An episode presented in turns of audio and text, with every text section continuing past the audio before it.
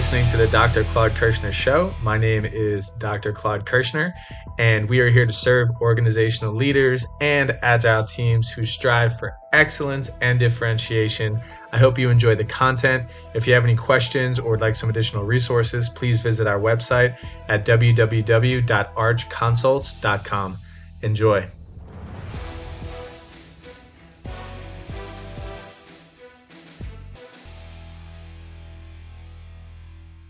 Human systems dynamics, especially with the changes that we are experiencing today in our in our society, is such a great topic. And what we did is we talked to a lady named Royce Holladay, who is the sister of the founder of the theory of human system dynamics and works with the Human System Dynamic Institute.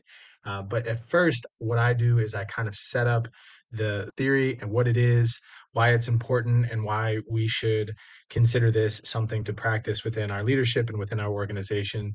And then we transition to the interview with Royce Holladay and we listen to some of the wisdom that she has to offer us uh, through that interview. So, hope you enjoy and thank you. The realization that the way to respond in these in any times of when it's so unpredictable is to to build what we call adaptive capacity. The ability to take in what's going on a sense of how do i make decisions around these things and then taking action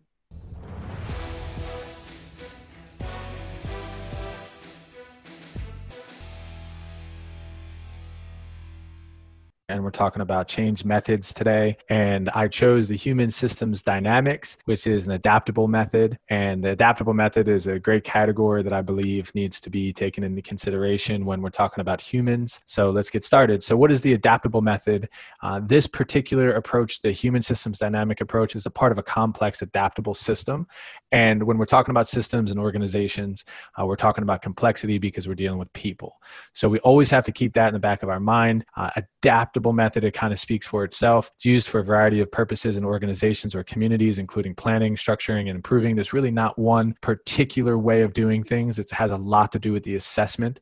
Uh, this group uses principles and practices that adapt to varying communities and organizational needs. Uh, it's a, a, community of scholars and um, consultants and practitioners and people that are just interested in the subject matter. This HSD offers powerful theory and practice to transform intractable problems into patterns of possibility. Human systems dynamic, HSD, is an inquiry based problem solving process, the paradigm for an emerging future. It's complexity science made useful, models of methods for complex change and path to personal transformation. Uh, it had a lot to do with human beings and the systems that they've created. HSD associates have emerged as powerful forces for change. The emerging field of human systems dynamics integrates perspectives of complex adaptive systems and other nonlinear sciences with traditional social sciences to articulate the complex dynamics that shape self organizing patterns in social systems at all levels intrapersonal, interpersonal, within small groups, organizations, and communities. It's an open systems approach. So, why use it? The the change aspects of organizations when it involves people is not always uh, simple. Sometimes it's complex as we discussed. So we want to use a systems based approach to investigate behavior in a complex system. Organizations and communities around the world um, they can't just change with one existing service or one existing consultant. It, it, it's a little bit more detailed than that. Human systems are unpredictable and complex. We all know that. Complex environments create sticky problems change makes yesterday's answers irrelevant today. So things are always changing. And this HSD approach incorporates those changes. Who um, can benefit from the, this particular change method approach? Uh, private industry, government, nonprofits, and communities. A lot of different uh, organizations can benefit from this particular approach uh, teaching and learning, business and industry, healthcare, government, philanthropy organizations all can benefit. Uh, when is it best to use this? It's it's there's a plethora of different dynamics within business, uh, aspects of business that you can use this approach with: leadership, team building, large group decision making, human resource management, marketing and communications, training, strategic planning, and facilitation. I garnered out some other aspects of use for this particular uh, change method uh, when people are leading in complexity, which is hopefully all leaders in some way or another, uh, manage strategic change, uh, building adaptive capacity, and collaborate to create community, uh, plan in uncertainty. So there's a lot of issues that you could use this change method approach for the premise of it is that when you put people together in groups that they have these self-organizing patterns. And sometimes those self-organizing patterns can be unhealthy. They can they won't be mission focused they will create some toxicity within the business environment. And that's where this complexity comes into play. And that's what this model does is it kind of strains out some of that complexity. So we're asking lots of questions. It's a very dynamic question asking needs assessment approach exchange. Exchange connects individuals or groups to each other across their differences. We ask what are the connections that need to inform the new patterns? Remember we're looking for these patterns of these self-organizing tendencies so that we can call them out we can see them and we could either encourage them or we could uh, discourage them. The natural self-organizing processes of human systems ensure that they will always be surprising which is true. In each situation we explore opportunities to shift the underlying conditions to encourage new and more productive patterns across the system as a whole.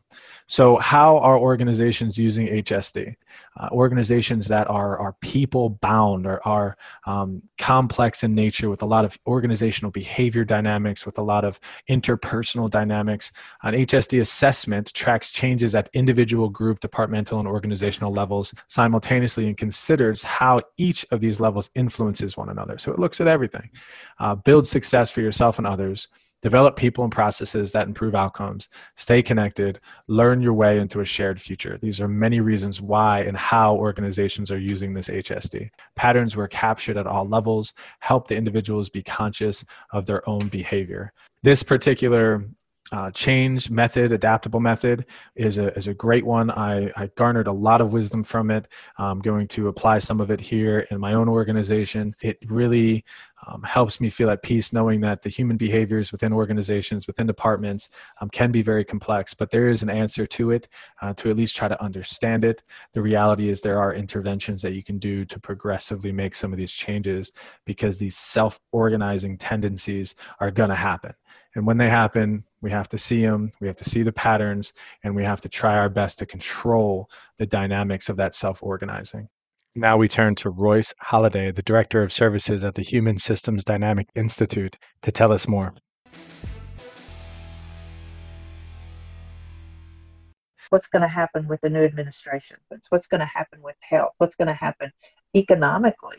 What does that mean to all of us? One of the things that we talked about was you can't, cannot, let me underline, cannot deal with all of it at one time and although we feel like we're supposed to, and um, I say to myself, oh, what if Glenda, my sister, whom I work with, who started the field, what if I disappoint her?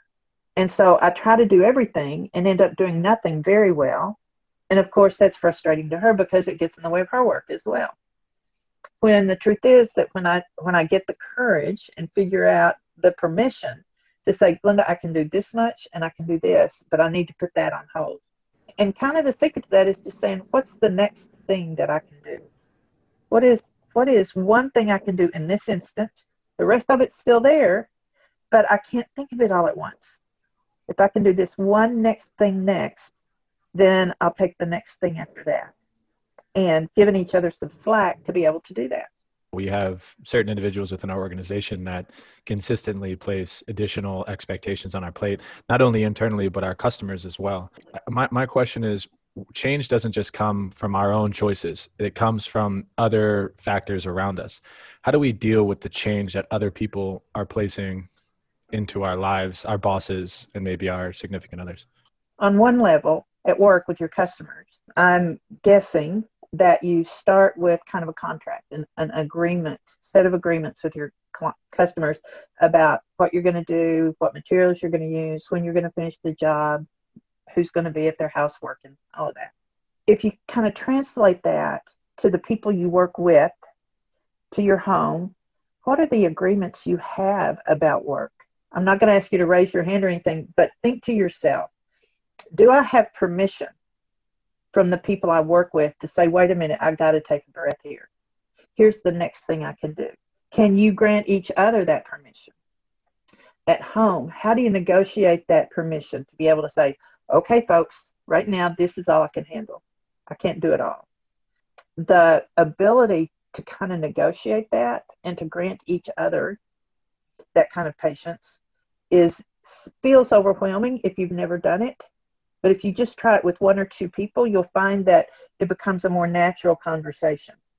And it's not saying I'm not going to do this, I'm not going to do what you're asking me to do. It's saying I have to prioritize and help me think which one is more important in this moment. Or here's what I think is most important. Can you support me in that? And giving each other permission to do that. Oh, that's good, but obviously can be a challenge, like you said, if we've never done it before. Mm-hmm. And then how do we as bosses as leaders for the people that are subordinate to our leadership how do we get them to i guess perform at a higher level but also do it within a, a compassionate perspective? One of the things that we look at in our work uh, is patterns. Patterns of how do we work together patterns of what's going on. And those patterns don't come from to us from on high. You know it's not somebody else who imposes those patterns on us the patterns emerge from how we interact with each other. Uh, we are complex systems, and so the ways that we interact, and if we interact in ways that cut each other slack or that hold each other to high standards, then those are the patterns that then begin to reinforce the actions of, of everybody in the system.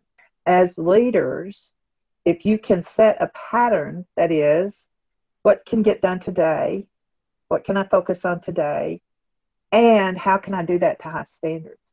And sometimes it's just the act of saying this is the thing that's most important allows them to do enough let, letting go or, or being um, more honest about what they can do in this moment. And then as leaders, it's your job to say, okay, if that's what you're going to do, how can I support you? Or here are the standards. Um, that, that's another question. As an organization in your homes, are, do you have agreements about what what's the standard of work you want? And what's acceptable? And what are the emotional job related rewards for that even if there's not a bonus at the end of every job? Or what are the consequences for that? Our customers aren't happy. You let the rest of the team down. You're not living up to your part of the agreements. And, and having those conversations not in ways that are blaming but just in ways that state the facts. You know just the facts ma'am we had this agreement. Here's what happened. Here's what didn't happen. What can we do next time to change that dynamic? And that works at home and it works at work and it works in your community. But it's not easy. And um, I've been doing this work for about 25 years and I still forget that sometimes.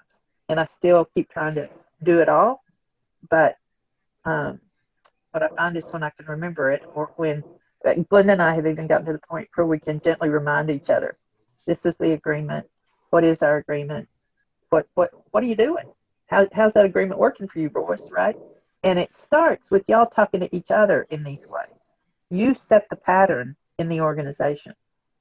And so, how do you give each other that kind of slack? Or how do you have these conversations? at work? And it sounds like this traction group is a place where that starts but it also needs to have some agreements about giving each other feedback when you're not seeing the agreement and supporting each other, not blaming. Now you really screwed that one up, didn't you? No, it is. So what didn't go well, and how how can we do it differently? And it's practice. You have to practice these things. Feeling safe in those conversations is so important. I mean, a lot of people deal with this, but we have um, money is involved in some of these conversations and deals with i want to say three different dynamics and i think a lot of people on this call can relate. He has the internal our team dynamics within his initial team. Then he has his dynamics with his subcontractors people that necessarily aren't on his team but that we contract to do work. That's obviously an interesting conversation. And then he has the dynamics with the contracted clients of expectations that we need to perform obviously there's three different social systems going on there. Can you and, and to relate this to some other people on the call you know it's the same thing with landscape with the clients internal team subcontractors with pool techs. Um, it's probably more internal team and client really two groups. Can you walk us through maybe those three groups and some of the complexities that could be involved in trying to be a part of those dynamics and also can can you hopefully reassure some people on our team that like you know it's it this is a very complex thing you're doing and you're never going to get it right kind of thing yeah the first thing to remember is you're never going to get it right because right changes what what what we talk about is not doing it right but finding the best fit in this instance what works the best for the part, the whole, and the greater whole. So, and this happens at home. At home, you've got the community dynamic, you've got your dynamic with your significant other or with uh, children who may be involved or your older parents, um, brothers and sisters. Those systems, those different parts, uh, become, have to be, uh, you got to find a way to balance. And because, say, you are the common thread between and among the three, how do you set the patterns that you want to see happen with each group? And it needs to be consistent. Having a pattern with your subcontractors where you want high quality, high uh, performance, best quality, using that to guide the high quality, best performance you want for your customer and your client, and high quality, best performance is what you want from your internal team. And so, how do you define that in all three places? And um, there's a, a thing that's called simple rules, and it's your values basically put into action. And your decisions that you make in those three places are much easier to make if you're consciously thinking about so, what is it that our organization values? What is it our family values when you're at home with these dynamics? Because the the thing to remember is that dynamic systems, dynamical systems, these complex systems, change constantly, day to day to day, from moment to moment. You're dealing with different forces, you're dealing with different people, you're dealing with different, lots of differences in the system. And the question is, how do you navigate those differences if you don't have a shared core? Then what happens is you, you're all over the place. It's just scattershot. And you're all surprised by each other all the time and frustrated as you can be. But if all of you have that shared core and you have conversations about what that shared core now, Claude told me y'all have a, a set of values as an organization. And what we often recommend is to, to make those active. So rather than saying we believe that people are the most important thing, say we treat people as the most important thing. That's a verb. Treat people as the most important thing. And it just moves it into action. But then what does that mean in each situation? And how do you have those conversations so that y'all are in agreement about what that is? So just before this call uh, i was working on a document. We have a uh, two new board members and we have a set of simple rules. And i'm planning the orientation for these new board members. And we're having a conversation their first conversation with the with their fellow board members next week is talking about what are our agreements what are our simple rules? And it's something we come back to throughout their term uh, every time we have a de- decision to make, we say, how does this decision reflect who we are as an organization? When I make a decision for work, my conversation with y'all today is guided by the decisions that we have as agreements for work. After we finish talking, next time I talk to Claude, I'm going to go back through and say, okay, here's some things that were important to me. Did, did, did you get this sense from me from the conversation? Did what was the impact? Of my conversation. And all of that takes practice and it takes time. I, I would not expect that whatever, however, these things happen with y'all now is not going to change just because we had this phone call.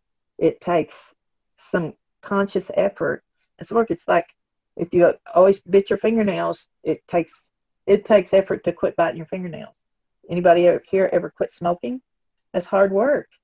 I, I, it was way too much work I didn't want to deal with for 15 years and finally dealt with it. And now I haven't been a smoker for almost 12 years. But I still remember how hard it was. Although the world is changing all the time, the patterns that we have to deal with that change don't shift instantaneously. It takes some effort and it takes you supporting each other in that change. It's not Claude's job to make every one of you change. And it's not your job to make all the people who report to you change. Your job is to set a pattern and then provide feedback to each other and to your employees about that pattern that you want. When you think about the values and the decisions we we unfortunately are a pool and landscape company and the values of the people who we contract with clash with our values meaning they treat us sometimes as if we're just indentured servants and we have to do exactly what they say and we have to do it right now fast and cheap their values conflict with ours and they and they take their their issues and put them onto us and not only do they put them onto us and i speak from maybe a contractor perspective but also a service perspective they do it in a manner that's very demeaning and disrespectful. So how do we then you know we can't enforce our values in that conversation. So how do we deal with conflicting values when it comes to our clients sometimes? You can't inflict your inflict your values on them. I you're right you're not going to change them and make them good people just because you're working for them. On the other hand, you can act within your values.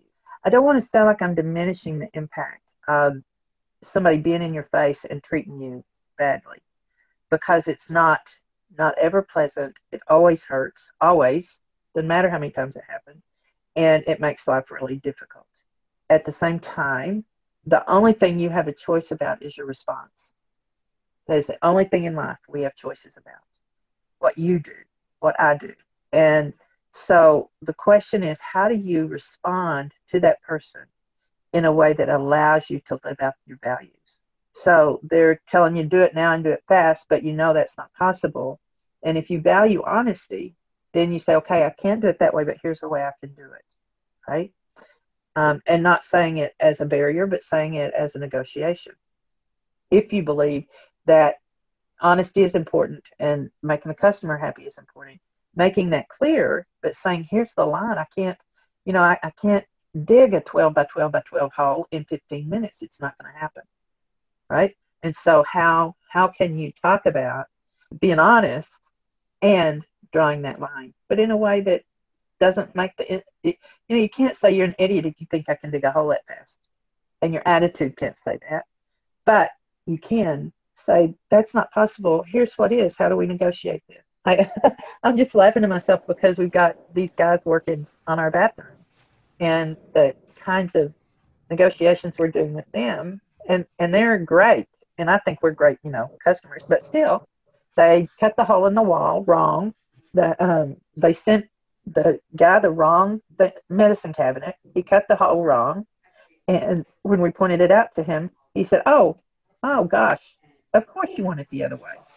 Let me see what I can do. He did some negotiating. He came back to us and did some negotiating, and we were able to work it out. Now, we could, I, I guess, I, am sure that there are customers who would not have, who would have been much more demanding and, and frustrated. And the hole for a medicine cabinet is not as big a deal as digging a huge pool. I get that you know, we're a service company. We, we work with people to serve people. We're just a people dynamic business. And the more we can learn and grow through these change parameters, and the reality is we're getting people to change. We want to either our internal team to change to become better, or we want our internal team to do something different always. New lawn, new pool, new way of doing things, new way of gathering information. But then at the same time, we're also asking our customers to change the way they think and believe and, and consulting them on what we know, what they don't know. And you know, at times that it can just be a constant challenge for us as we walk through our days.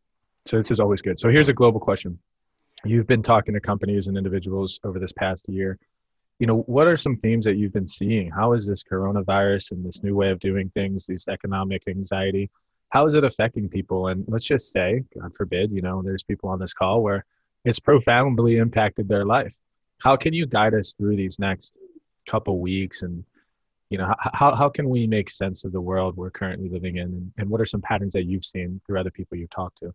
I think the most profound thing that i've seen in the last year with the folks we work with and the folks we work for is a realization of the degree of uncertainty we live with every single day. Now i'm i think older than every person on this call uh, but uh, there was a time when we could pretend like the world was predictable you could do a five year strategic plan and pretty much be sure that if you kept working on it, you'd be working on the same thing in five years that you're working on today. You could pretty well be sure that this is the customer we're going to have. A person that buys a pool is going to look like this, and they're going to have these expectations, and I can carry that out this way. My family should function this way because this is the way I was raised, and this is the way I want to raise my family. That doesn't hold true anymore. We do not live in the same world that we lived in even 10 years ago. And so the only way to, to deal with and move into the world that we live in today is to recognize it's going to be uncertain. And that's the most profound thing that our clients have had to learn to deal with in the last year is that the fact that we have a pandemic, we have the kind of global changes uh, weather-wise, and the fires in California and uh, in Colorado and the Northwest, um, economic changes, um, the political and social changes that are happening. These are all any one of those by itself could throw throw kind of throw the world crazy, and it's happening all four things at one time. And it's not just happening in the U.S.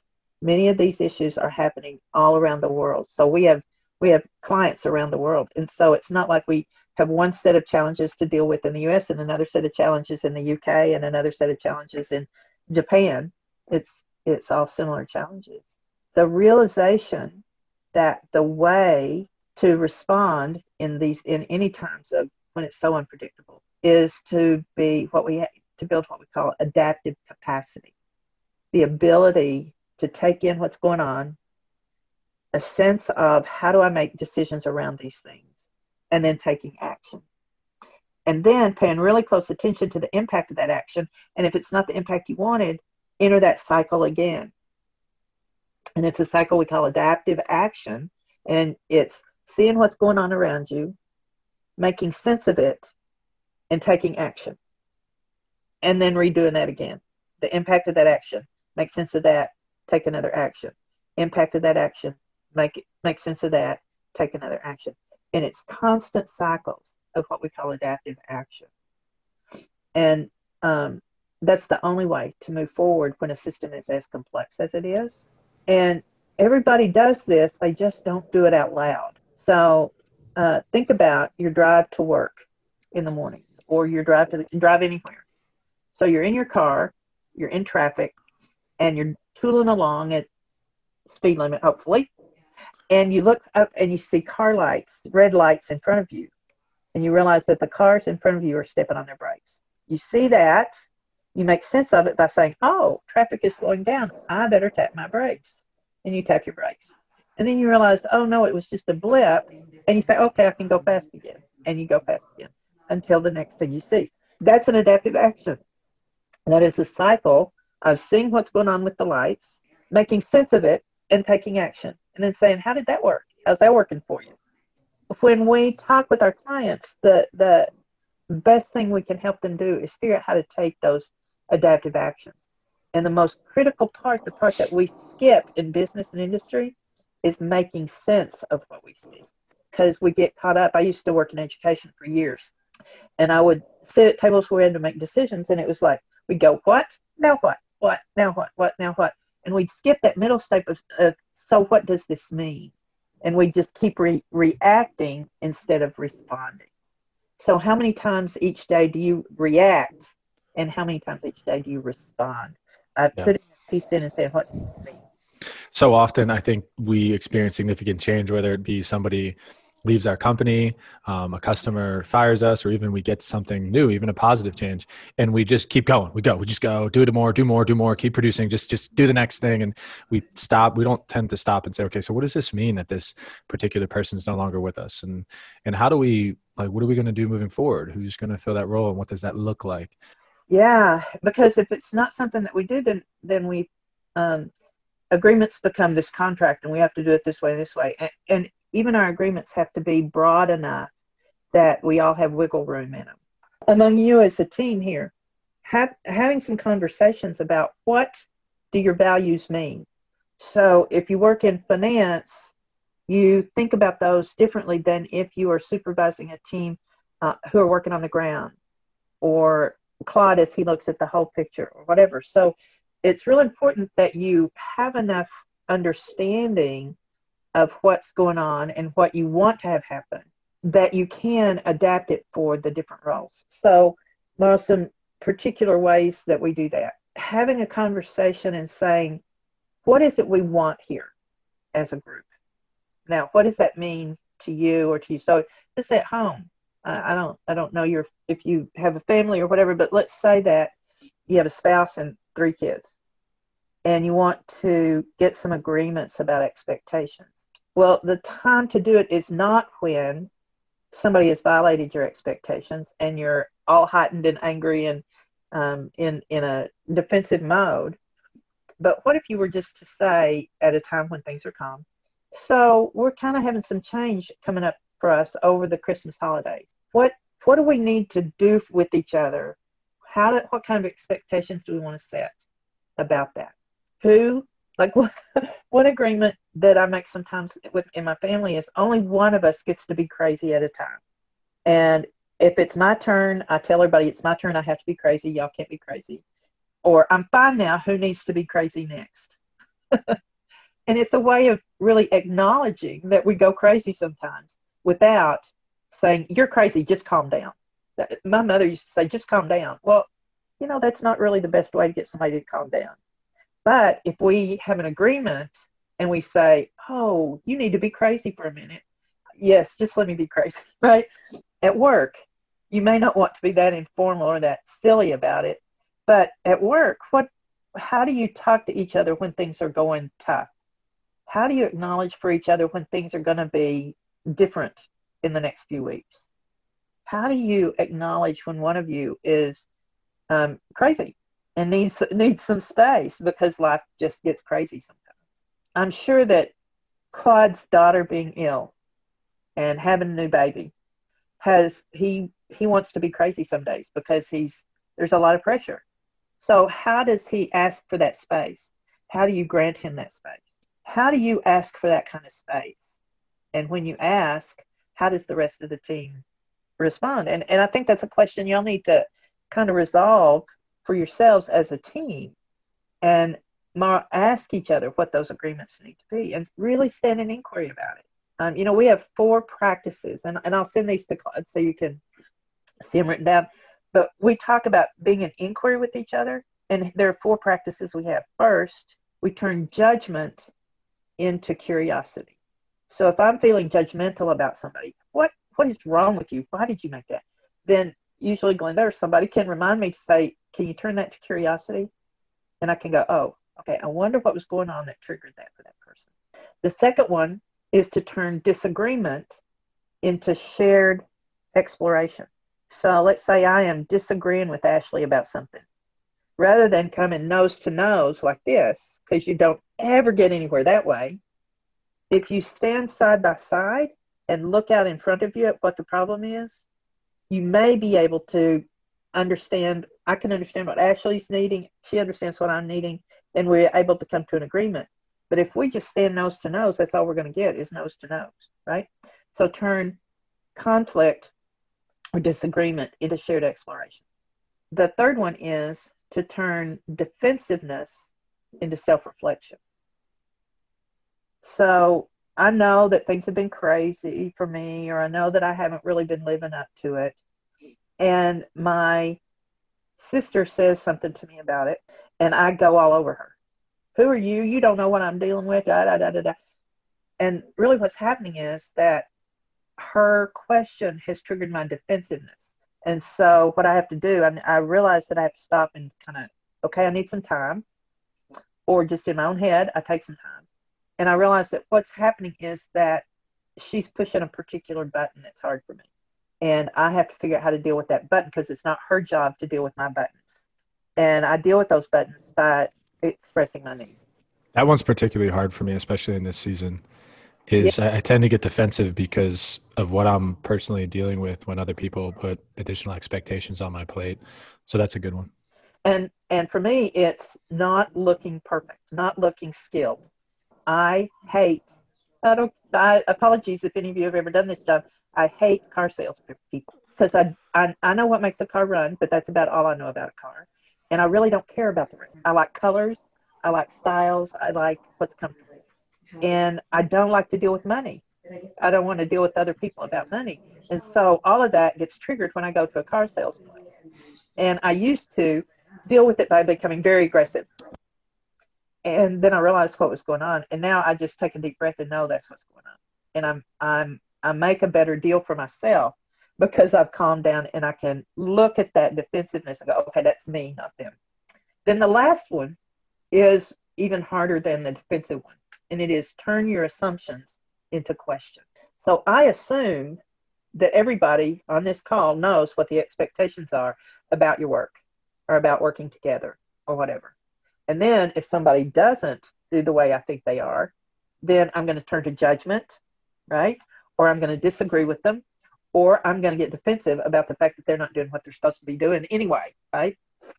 And so if you can use these four pieces of agreement, I'm sorry, these four pieces of uh, inquiry, then it, it helps you to think about your decisions and your connections better. So, Mara, one of the things about making agreements is to know if that agreement is coming out of judgment. I want you to do what I want you to do because you're not smart enough to do it yourself or you're not a good enough worker or whatever. Or is it coming out of disagreement? We don't have an agreement. Or is it because I'm feeling defensive that something didn't get done the way I wanted it to get done?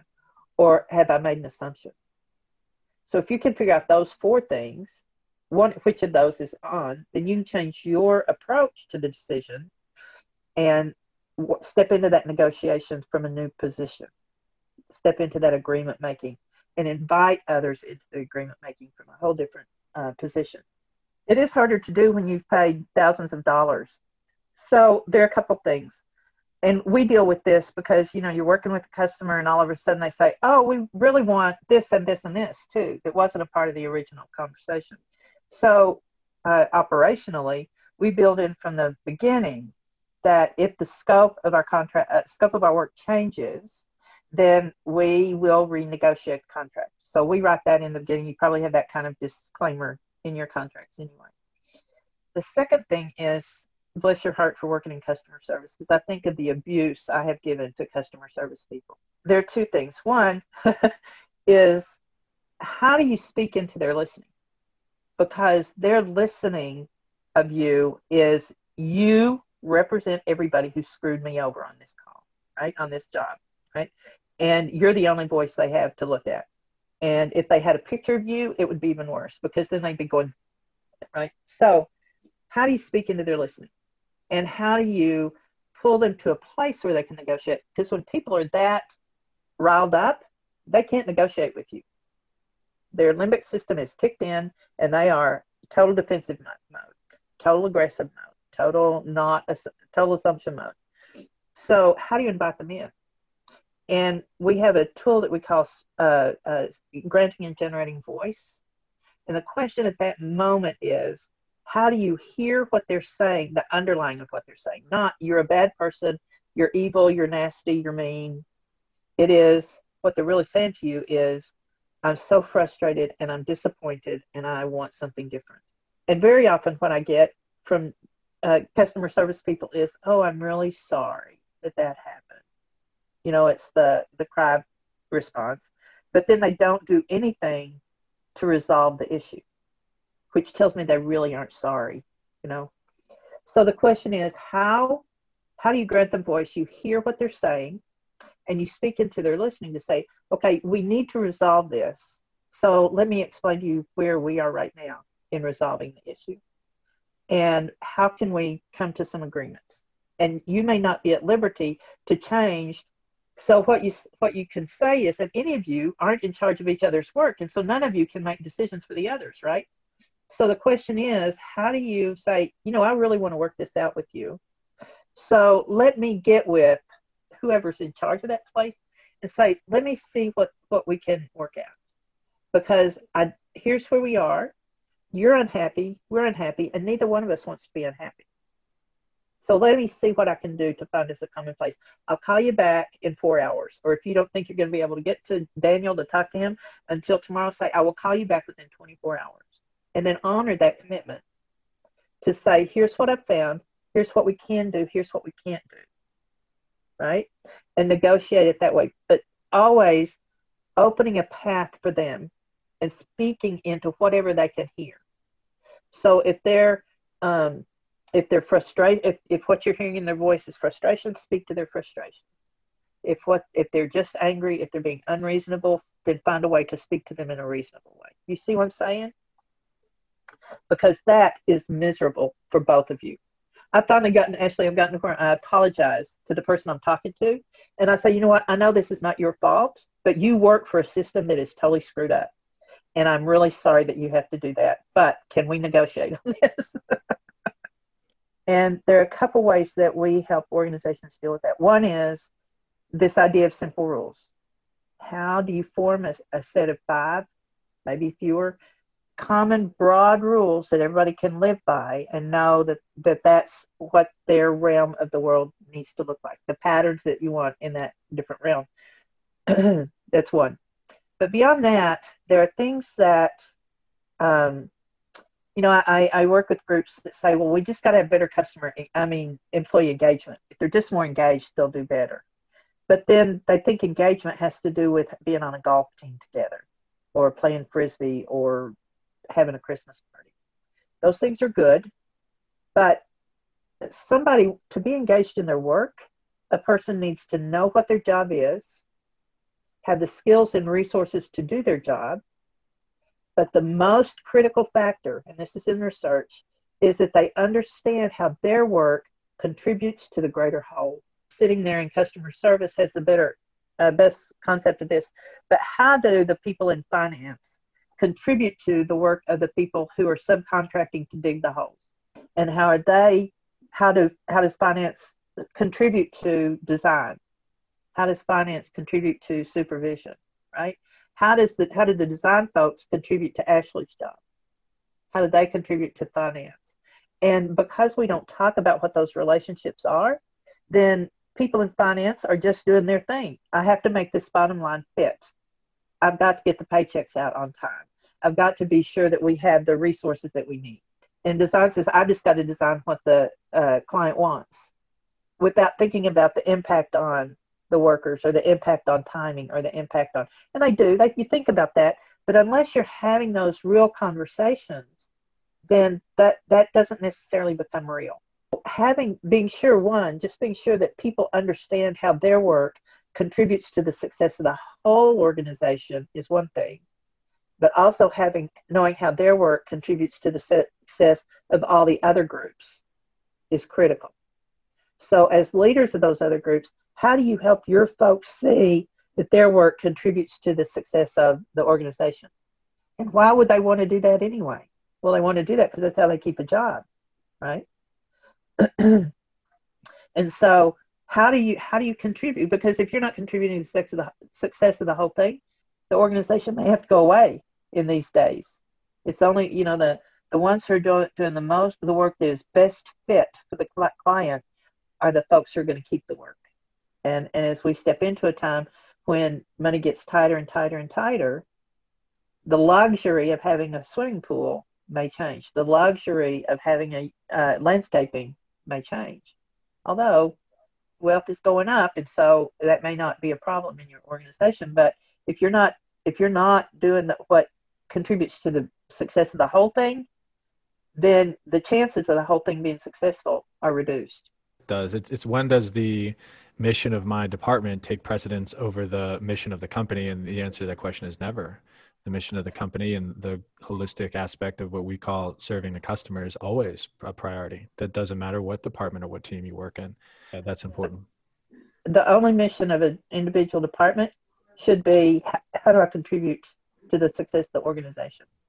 How do I do that most effectively? And it's not just the head of the department that needs to know that and how that works. It's every person in that department. And for the people you subcontract with, they have to know that's your expectation sometimes sometimes we uh, I suggest that somebody that you get a nag buddy, um, and it's someone you can rely on. Who, when they see you stepping off, maybe it's your wife, maybe it's not, at work, maybe it's somebody that works there in the office with you, and they see you jumping from the what to the now what without taking those five seconds to think about it, make sense of it. They don't in that moment say, "Oh, Juan, slow down." they, after the fact, say, "Did you notice there that you did this?" Right? And what can I do to help you remember to do that, to take that five seconds, right? So getting a nag buddy is really good for wherever you are, whether it's at home or at work or in your community coaching softball team. Who can you rely on that can help you work on that? Uh, uh, the other thing is taking five minutes after any of those interactions and ask yourself, where did that go wrong? Where was the chance that I had to take a deep breath and I didn't? And then try that the next time. It's all adaptive actions, right? You're just saying what what works and what didn't work. And if I forget in the instant, then that becomes my what. I forgot to take five minutes. What did that mean? What was going on? What would have helped? I love it that you asked that question. It's a great question. And um, it is what making that kind of deep change in yourself is one of the hardest things to do because you can't blame somebody else. it's just taking your own responsibility for making that change. So thanks for asking that. Nag buddy or not, the other question is, do you accept her as a nag buddy? See, that's the other question is to a lot of people. But if they don't agree to that, then I'm just a nag. Th- that is an excellent question because you deal at work all day with people who are acting like children sometimes, right? The customers are having temper tantrums, or the people aren't really living up to their job expectations, or whatever. Um, and that's frustrating. Then you go home and you have the little kids to do, and and the partnership with your wife and all that.